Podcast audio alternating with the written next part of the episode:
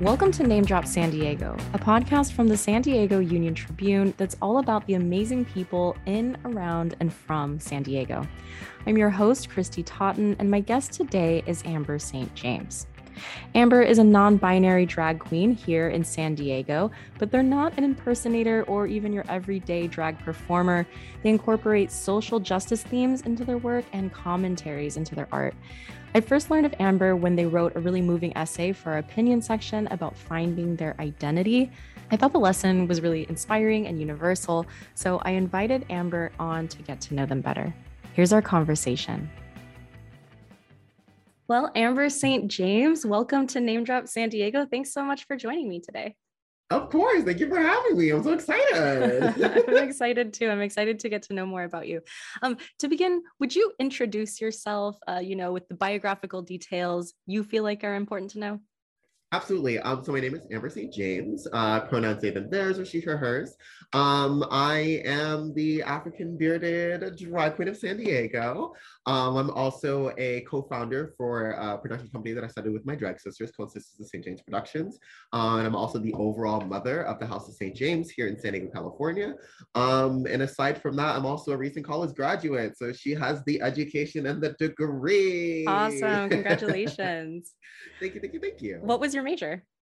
My major was interdisciplinary studies with an emphasis in 3 departments, being Africana studies, communication, and counseling and social change. So it really influenced like my activism and how it's kind of been married into a lot of my drag. Yeah, definitely. It seems very related to what you're already doing. Are you planning to also apply it to something else? Yeah, so it'd be long-term goals to become an educator, ideally like within post-secondary education. I would love to teach with an emphasis in Black queer theory because I love to joke around that I would just get paid to talk about myself. But it is something that I do hold very near and dear to myself because like a lot of the theories and stuff that come out of that are things that like I use on an everyday basis just out of safety and like out of being able to just navigate this world that like consistently is telling me like, oh my God, you shouldn't be here. And I'm like, that's where you're wrong. Actually, I should. Yeah, that's amazing. And so that's what I want to talk to you about. You wrote a really powerful essay for the Union Tribune this year about finding yourself and your confidence and just, sort of getting out there, living, proudly. Could you talk about that? You wrote in the essay, you haven't always been this confident. Now you're a person that's like on stages, in front of people, empowering other people. But how did you gain that confidence? Honestly, so I gain that confidence by like surrounding myself around a lot of other queer people that were kind of showing things that I wanted to be, right? Like they became possibility models for me. So a lot of that happened like once I actually got to college, because at that point I was being able to reclaim a little bit of my own autonomy and not living in the house. And I would come to the Pride Center here on campus, and all the time like I would see, different queer people, and they would talk about their lives, and we would, kiki and cut up. But from that, like I would start to see that there were ways that they were reclaiming their freedom and like their identity. And I was like, oh, I want to do that, right? Or even in just the conversations that we would have where they would like drop, little hints and words and things. And I'm like, oh, let me go look that up. And I'm like, oh, like this word, I resonate with this, or, oh, I resonate with their experience. Like, does that mean that I'm maybe the same way, right? So being able to actually see people that were living the life that I subconsciously knew I wanted to live, but didn't know how to access is what helped me push myself to be like, no, like try something, like try a little bit here and there to where now here I am, the confident, empowering icon that I am. I love it. Well, I mean, that's so true, right? Like, it's like, if you can't see it, it's hard to be it. And you mentioned coming across terms, coming across people. I mean, what were the terms and ideas that you came across that really like changed the game for you and changed the way you were thinking? Definitely. I think for me, especially because a lot of times, like when I was at home, I had to find community through the internet. It was like certain internet terms and things that helped me. Like for instance, for a really long time, the term, Tom girl. Yes, Tom girl. So it was kind of like the flip on like the whole tomboy of like, someone who is typically read as femme, but presents very masculine, right? And so I found this term Tom girl, which was I don't want to say the opposite of that, because that obviously is like perpetuating binaries, which, I don't believe in. But it, for me, was something that I resonated with, because I was like, oh, these are like males or masculine red folks. that are presenting very feminine or that are in touch with their femininity or are not afraid to, you know, be more femme presenting and stuff like that. And I was like, oh, that's like kind of, that's what I want to do, or that's what I like, or that's where I kind of see myself. And so from there, I started like using that hashtag and like following other people that look like that. And from there, I started to actually connect with people that I was like, oh, like these people follow these people. And like, you know, being able to start to connect myself with resources and people that were living the life that I wanted to live and being able to start to emulate parts of that in my own life or figuring out ways where I could do that, especially in the midst of still living at home partially, you know, during the summers and stuff like that. So trying to find ways where I could access my liberation, even in the midst of, I don't necessarily want to say oppression, but like in the midst of not the best kind of home circumstance necessarily. Yeah. I mean, do you mind if I ask more about that? What were some, did you experience, you know, pushback growing up, trying to find your identity and, you know, express yourself? A bit. I think for a lot of folks, like people of color specifically, like there are definitely historically reasons for why we have to engage and navigate the world that we do, right? And a lot of it having to be whatever we can do that can get us to the closest proximity to the people in power, right? Because when they see themselves reflected, then they're like, oh, then you deserve to be where you are, right? Which obviously, you know, is like complete BS. So a lot of that is what became issues for me, was that I was trying to do something that was not in line with like what had worked for my people, right? Which is, you know, closest to proximity of respectability politics, closest to proximity of whiteness, or replication and assimilation of whiteness and white attributes and stuff like that, or professionalism and things like that, right? And so because a lot of my interests and things that I wanted to do as a person were not leaning towards that, it was always an issue, but not an issue of like, oh, you know, I hate you. It was more like, oh, I out of wanting safety for me, right? And figuring out that unfortunately for a lot of our people, the ways in which they were able to find safety was through these vessels of like assimilation, right?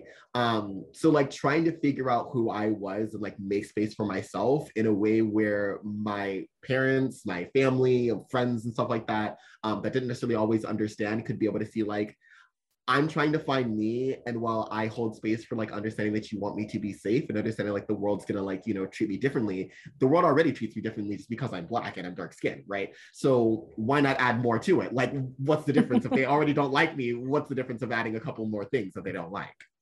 Yeah. Well, what has been your experience, I mean, out in the world, and do you think it's getting better? My experience, it's definitely, I will say, I feel like sometimes I have two different experiences, right? And I kind of have started to meld into only one now. But before I'd like kind of gotten much closer with my mother and like we'd found an actual understanding of my gender identity and stuff like that, I had to almost live two different worlds, very Hannah Montana. So one world where like I was very femme presenting whenever I like wasn't at home or wasn't in her presence. And then, you know, the me that had to be more mask presenting when I was around her or when I was at home and stuff like that. And so I kind of got to see how the world engaged with me depending on how it read me, right? When it read me as feminine, there was almost this idea that I was like less threatening, right? Which obviously from a historical standpoint, we understand that like Black folks specifically, like masculine presenting folks or males, quote unquote, have always been seen as like aggressors, right? Because of understanding, you know, how they were deemed in the midst of slavery, their relation to this idea of aggressiveness in relation to white women and stuff like that, right? And so I recognize that like when I was feminine presenting, people didn't really see my Blackness anymore. They're like, oh, you're gay. Like that's what it is, right? But then the moment that I would have to like get ready to go home and like have to take off the hair and the heels and the rest of the fabulousness, I was then read as this threat, or I was seen as like, you know, this scary Black male, and I'm like, excuse me? So that has like been what my experience used to be, but now that I go throughout the world as myself more often, like more femme presenting because I am more femme of center, people don't really engage with me like that anymore, but I'm still very cognizant of understanding that like it only takes like this switch of a wig for them to immediately be like, oh, I have to be on guard, you know? So that's definitely been something that's difficult, but I think that part of what I've done to combat against that is definitely within my drag, of making sure that people can't try to erase the Blackness that is like very apparent with me, which is why like a lot of my numbers and performance and like branding as a drag queen is very like pro-Black and very much talking about, you know, pro POCs and, you know, queer and trans people of color and stuff like that, because so often we are forced to have to choose an identity. It's like either you're queer or you're a person of color, right? There is no in between, there is no intersectionality. That's just like, oh my God, what a word, right? So trying to create space where I could be all parts of me is where I've been able to combat a lot of misconceptions about like people who look like me. Mm-hmm. That seems like a difficult line to walk. I mean, it sounds like you've sort of freed yourself from that, but you know, having to play one person part of the time, another person part of the time. Yeah. Okay, will you talk to me about your drag performances? So I haven't seen you in person. I would love to see it. I can't wait to see it, but I have watched a lot of your videos on Instagram and they are delightful. Like I was cracking up earlier today, just going through some of them. So, you know, tell me about what you're out there doing. Absolutely. So as I said in the beginning, I am the African bearded queen. So I came to become that. And this is always something that I like kind of love to talk about. But I, as most queens are, like when they start in drag, like they'll have like the one artist that they really like. And so that's what they perform, right? And so I started off as a Beyonce girl. Like I love to do Beyonce because I was like, oh my God, I stan, I live for her, you know. Aside from like the whole privilege of like being a rich woman, which we understand, but also, you know, nuance and understand. Right. So like I started off doing a lot of like Beyonce numbers and stuff like that. And as I was like taking college courses and stuff like that, I was taking a lot of ethnic studies courses. I was starting to get into the Africana studies and things like that. And they just really started to marry together where I was starting to figure out my identity and find pride in that, right? And at the same time, I was also starting to figure out like my queer identity and surrounding myself around a lot more queer people. I started working at the San Diego State University Pride Center and helping them drag shows and stuff like that.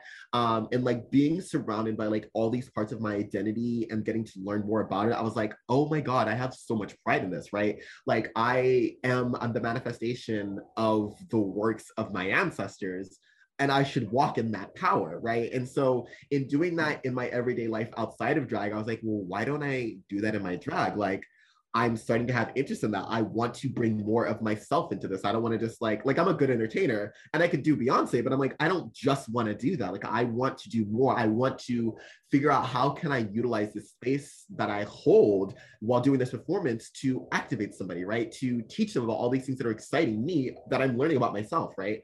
And it was through there that I started to create more numbers that talk to my actual experience, you know, about being a Black person in America, about being non-binary, about being trans, about all these different kind of things. And from there, people were always blown away. And I'm like, oh my God, like that's it. That's my thing. Like, this is something that I enjoy to do, that is also part of me being able to be an activist and an educator, because in the midst of them, you know, being able to sit in the crowd, I'm like, oh my God, yeah, she's turning it out. They're also learning something, right? And so I'm like, oh my God, like this just makes sense. And so now here I am as the African bearded queen, because like a lot of the things that I want to do, I want to show the beauty and the dynamic variety that there is in the Black experience, you know, looking at the diaspora of it. And I'm bearded, which is really what's funny. I'm bearded because when I first started drag, again, I had a little bit of a tumultuous relationship with my mother. So I couldn't really tell her that I did drag. And so I couldn't be shaving my beard like every few weeks. And she'd be like, well, why are you shaving your beard when I've never done that? It would raise too many questions. So I'm like, all right, we'll have to figure out a way to incorporate the beard, right? And so as I began to do that, as a trans person, I had a lot of body dysmorphia. And when I would get into drag and see the beard, I was able to see that there was beauty even with the facial hair, which helped me in being able to actually see beauty in myself outside of when I was in drag. And so I'm like, oh my God, this is not something that I love. This is not something that is incorporated and that has become endearing to me, like something that I appreciate and I am proud of, right? And here we are now. I love it. You're like the drag professor. Very much so, very much so. Well, what is your relationship like with your mother now? Did she ever come around to accept this? Yeah, so it was in the midst of quarantine. And we, long story short, before we get into like the deep of it, we had like gone back and forth with her, kind of trying to understand like my queerness as an identity, and me myself trying to understand like my gender identity, and always kind of being afraid that if I came out to her or if I was too much of myself, I would lose her or she would push me away, because she was already like on her own journey of trying to figure out things and whatnot. And so in the midst of quarantine, after already having had some moments where like she would find certain things and I'd have to, you know, be a liar and be like, oh no, that belongs to a friend, or oh, I didn't mean to send you that flyer. That was made by my friend who's in an art class. Yeah, don't worry about that, right? So different things where I would have to, you know, figure out on the spot how to continue to hide these parts of my life where I was being able to access my freedom. And so we were doing like digital shows and stuff like that in the midst of quarantine. And one day she walked in as I was preparing to get into full drag and everything like that. And I kind of was just forced to tell her everything because there was drag all over the house. Like I had dresses everywhere. I had wigs everywhere. I had half of my makeup on, and she walks in the house. She's like, oh my God, what the hell is going on? What is happening? And we kind of had a big argument about it, but through that argument, we were starting to have the tough conversations that we weren't allowing ourselves to have, because both of us were kind of afraid to have those really tough conversations about like, okay, what is happening, right? Who am I to her as her child, and her actually getting to know me, and me kind of letting go of a lot of the fears that I had and that I operated on and assumed and, you know, hid so much of myself from her because of that fear of like, oh my God, she's gonna reject me, right? And so through those really tough conversations, we began to actually see each other for like the first time, like truly and authentically. And from there, we were able to start building that foundation of like, okay, like let's be on this journey together, instead of me trying to like hide part of that journey, or her feeling afraid to ask about that journey, right? And so now we're at a place where she's actually gone to one of my shows. She just went to the past Black Romantic that I was hosting for Viejas Casino and Resort with The Vixen and Mayhem Miller. And that was like her first show that she'd ever been to in person, of like seeing me perform and stuff like that. But between, 2020? Yeah, it was like a little bit into 2020, like when she found out about the drag. And so once I started to be like more honest and telling her like about the times of gigs that I would do, and also telling her about the kind of performer that I was, and that, you know, I am not just, which is not trying to be shady, but like I'm not just a typical drag queen that's like, oh, I just like go do a number. It's like, no, like I'm very intentional about my performances. I'm very intentional about like who I am as a brand and who I am as like an Amber St. James. And she was being able to actually find pride in that and be like, oh, I'm actually really, really proud of you, and like how you've used your platform and like what you do as a performer. Like you are doing activist work. You are being the educator that you like have always wanted to be. So we've gotten so close now, and it feels honestly so beautiful to be able to share that part of myself with her, because for so long as a single mother, she was always my best friend. And so it always really hurt that I felt so scared to share part of my life with her, to share this like really integral, beautiful part of my journey with her. So I'm glad that we get to be on this journey together now. That is so incredible and so moving. I had goosebumps when you were telling me about her coming to your performance, but and amazing that it was so recent, you know, just over the pandemic. Yeah, I mean, but this is after like years and years of like the back and forth, the crying, the yelling, the arguments. Like there had been a lot of years where I was like, I don't know if I'm ever going to be able to like fully come out to her and be my most authentic self. But again, you know, that was part of that fear, which I feel like a lot of times we as queer folks, because of trying to figure out how to safely navigate this world, we have to make very quick decisions, right? That aren't necessarily always based on like the realities of what we're living. It's like, okay, if I perceive that this is gonna be something that's dangerous for me, instead of figuring it out and it actually being dangerous, I'm just gonna make a decision that isn't gonna force me to have to even enter into that kind of realm. And I think, you know, that was valid for me at that time, right? That was what I perceived to be the best decision that I could make at that time. But I'm honestly very glad for where I am now. And even through all of those tough years, there was a lot that I learned. There was a lot that, you know, I was able to grow from that, and things that I wouldn't necessarily take away. Awesome. Okay, well, I want to talk more about the work you do, but first I have a lightning round, just a few off-the-wall questions for you. The first one is, who's a person who made a difference in your life? Ooh, like in general or in general, drag? Just in anything. Oh my God, that's, I know, it's kind of hard. Because I've had a lot of people that have made a difference in my life. I would definitely say like the teachers that I've had growing up have always been amazing, because they've always seen me even when I didn't see me. And so they would always create space for me to kind of be myself, even when it was in opposition to like what the universe was telling me, right? or not the universe, what society was telling me. Aside from that, definitely my drag family has definitely, you know, changed my life in being able to be there for me in really tough moments and great moments. My mother, obviously, is something that has definitely changed my life for good and for worse, but always, you know, something that I'm learning and developing and, you know, being able to take from that and learn and grow. And definitely a lot of the girls that I've been able to work with from Drag Race, I feel like every time I've been able to work with a new girl, it's always a learning moment for me. And it's always great to be able to connect with them on a human level and not just like, oh my God, I'm a fan. But it's like, yeah, I'm a fan of what you do, but also like on a human to human level, like, thank you for doing what you do, because it allowed me to see that like there was a possibility for me to be me and me to do what I want to do. Okay, what is a pet peeve of yours?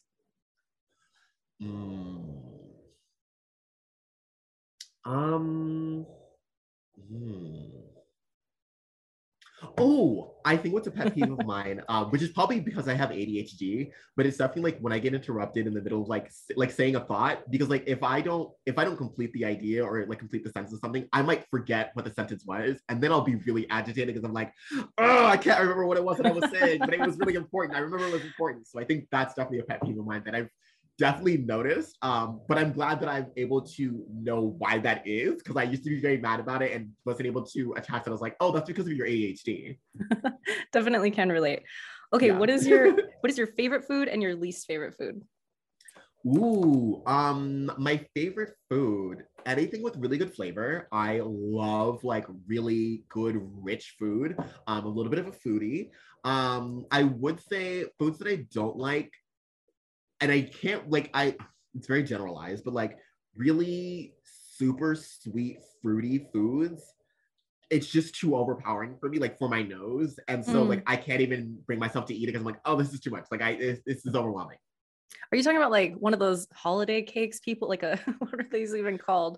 Like what's like too fruity and sweet? Ooh, like for instance, like there are some energy drinks that are like have a really pungent fruity smell that is like really overpowering, like like Monsters and stuff like that. Like when people open them up, I'm like, oh. Yeah, I get you. I'm like those, I can't.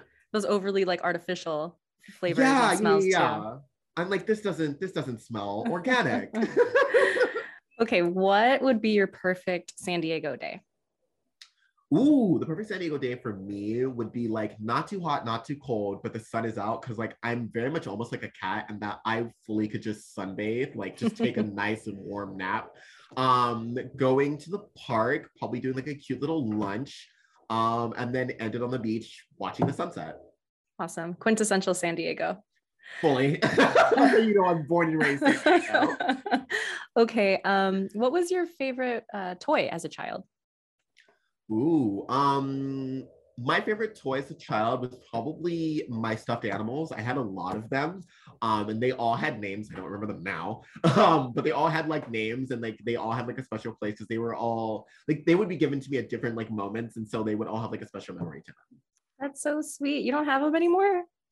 No, I don't think I do, or they're somewhere in storage. They're either in storage or I may have donated them, because at some point I think I was like, all right, this is taking too much space on my bed. Yeah.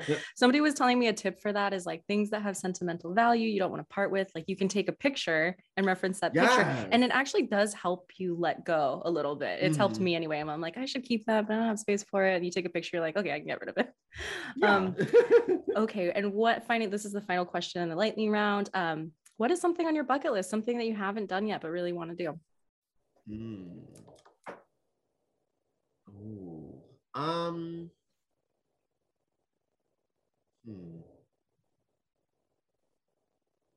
really don't know, because I'm very much an idea person, so there's a lot of things that, like I want to do before like the big goodbye, the true final performance, if you will. I don't know. I don't know how to like pinpoint it down. Like there's so much I want to, like I want to make movies. I want to be able to like direct plays. Like I want to, that sounds very cliche, but I want to change the world. Yeah. So if I can change the world before like I go, that would be amazing. That's top of the bucket list. Change the world in like some way. I think that you may have already accomplished that, but continue to change the world. I have a sneaking suspicion. Okay. Well, you know, going back to your work, when I was looking at your Instagram, like you design and create your own outfits, which is incredible. You made the Black Lives Matter one recently. Like, how do you get ideas? How did you learn that skill? Just tell me more about that passion. Definitely.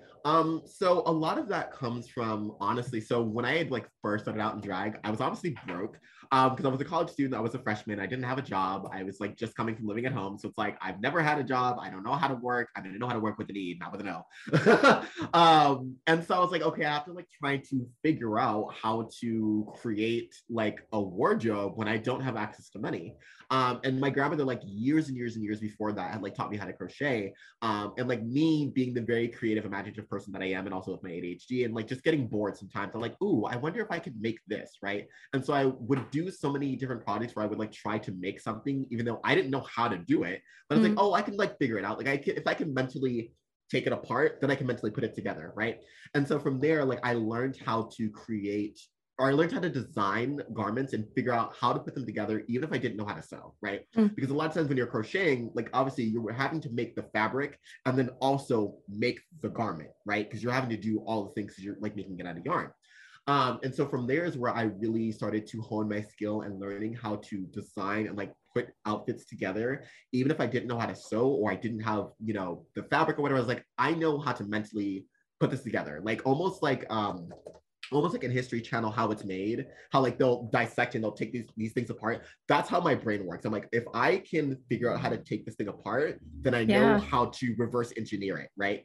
And so then when I started to, actually have a job, start working, be able to actually have some sense of income and things like that, I started to want to push myself to do more, especially with becoming even more creative. And so now, again, I still don't necessarily know how to sew, but I am quite the whiz at a good hot glue gun. And so now, I make a lot of my garments using hot glue because I'm that's easiest for me, and also doesn't take super long. Well, it probably would be much quicker to learn how to sew, but also I don't have the time and energy. So I'd much rather just use a hot glue gun. It's fine. It works out. And so now I'm able to understand how to put things together. And now I can do more with the design wise of okay, what does it look like? What does it feel like? What is the message that I want to go behind it? For example, with the Black Lives Matter dress and the actually set of garments that I did for that specific number, it came to me because a lot of times when I create my performances, because I am very much a performance type of performer, that makes sense. But because I am more performance-based and not necessarily, when I started, I wasn't necessarily oh my God, I'm gonna have the fiercest makeup. I was no, I'm just gonna perform really well and people are gonna be entertained. So for me, it always starts at what is the performance that I wanna do? What is the message that I want to communicate, right? And then from there, I figure out what music goes with that, what kind of reveals do I want? And then from there, I can then start to figure out, okay, then what kind of look should I have that works for this performance, this song, this message, right? So I already knew that for that performance, I wanted to do something that was speaking on Black Lives Matter with everything that had happened during the summer with the resurgence in a global lens of Black Lives Matter. And also because it was a Halloween show and I did want it to still be entertaining. I was well, how do I take how do I put the Amber spin on Halloween, right? I want to do something that's obviously ooky, spooky, scary, but something that also meant something. And so it's well, what is actually scary for me is being Black in America. That is kind of terrifying, right? So how can I communicate that not only in the performance, but also in what I'm wearing? And from there, I was okay, well, I know I want a dress that says Black Lives Matter, but I don't want it to just be a run-of-the-mill, something I just bought on Amazon. I was no, let's go for a white, kind of dress that I can be able to add things to, put the actual perspective of what I wanted to say and things like that. I knew that I wanted the performance to end with something that was reminiscent of Black Panthers. So that's why the final garment was all leather. And then I knew the start of it because I found, I don't remember how I found this clip, but I found this clip of Angela Davis talking about capitalism and racism and how the two of those coincide with each other and influence each other. And I was oh, I know that I want that as part of it. And if I did that, how do I become the embodiment of capitalism, right? And so I was okay, let's do something with green, but also something that has money on it, but something that has a message. And so on the back, I stenciled demolish her and then capitalism underneath it. So that way, very queer of demolish her. But obviously letting the people know who is her is capitalism, right? And so then from there, beginning to actually put it together, especially like the one that I really spent a lot of time on was definitely the Black Lives Matter dress and the All Power to All People Black Panther inspired leather outfit. And I kind of sucks that like there's a lot of details that are in it that people actually probably can't see when I'm performing, but like on the sleeves is all of the names of all of the trans people that we've lost, I think since 2015, up until I want to say about 2019 or 2018, because I couldn't fit them all on one side. And so on the back part of the sleeve, it says, this is for all the names we'll never know, right? Because there's so many names that one couldn't fit on the garment itself. And two, for all the folks that like were either misgendered or that stories and narratives were never seen as valued or necessary to be talked about and things like that. And so that dress like really did mean a lot for me because it was something that I really pushed myself to put my all into. And then on the flip of that, wanting to go from something that on the backside, wanting to do something that was in contrast to that and almost like this resurgence of joy. Because I think for a lot of people, when they engage with my art, not only is it something that's activist heavy, but there's also a sense of joy in that because I'm always trying to show a complete holistic narrative of like, yes, we go through struggles. Yes, we, go through oppressions in these systems, but we should always be striving to create joy, right? We should always be striving to figure out how can I reconnect and reclaim my joy in that, right? So on the back, I have black and proud is in rainbow colors. And then I have, again, the fists that are on the front that I did hand make or hand draw myself. And they have these picket signs that say you are enough, because in my drag family, that is like our internal saying to each other of like how we affirm each other is we tell each other like you are enough and I see you, because so often we as queer people and marginalized people with these kind of identities are so often told like, we're not enough and we're so often erased, so we're not seen. So just having someone look you in your eyes and tell you you're enough and I see you is so powerful. Well, I love that. I love, it's a beautiful garment. I love how much thought went into it. There's such a message there, and like every part of it has symbolism. And I'm also blown away that you make clothing with glue guns. Like that makes it even more incredible. But okay, I wanted to ask you two more quick questions. But the first one is, what is your advice for people who are searching for themselves or want to find a passion that they're afraid they'll be judged for, or just like in any way, like in a dilemma where it's like, I want to do this, but I'm scared? Yeah. I think what has always helped me is learning that it's baby steps, right? Like we don't have to immediately like go out and like do the thing, right? Like we could just try small moments of joy, if you will, right? Like, for instance, for me, like how I got to be who I am is from trying little things and figuring out, okay, what worked for me? What did I like? What was I comfortable with? And how much more am I willing to push myself? Just a little bit more, right?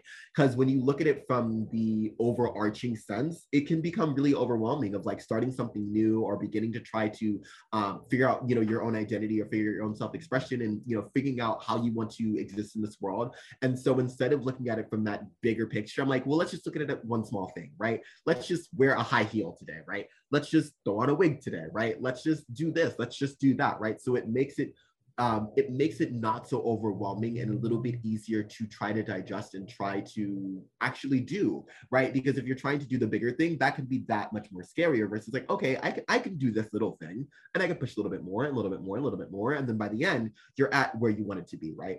And that's what's worked for me. That may work for other people. Who knows? We're all different and we all have different journeys.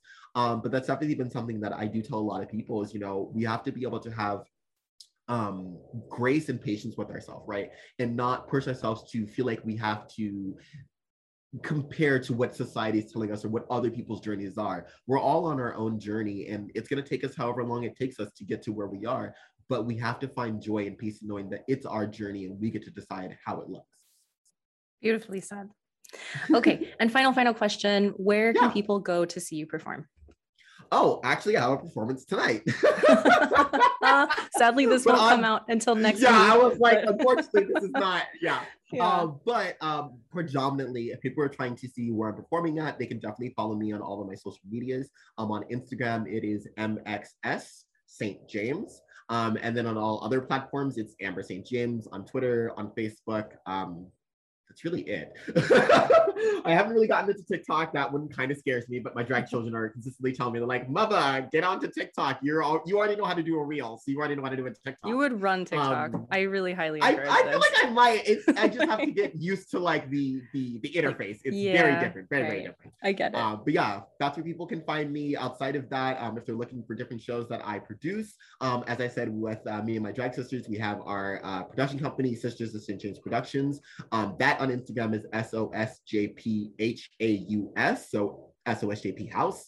And then if they're looking to see what my drag family is doing or any of that kind of stuff, they can also follow us on Instagram at House of St. James, also spelled HAUS. So yeah, that's all the places where people can find me and, you know, see what I'm bebopping to and doing. Thank you again to Amber St. James for joining me, and thank you for listening. We're going to take the next week off for Thanksgiving. We'll be back after that.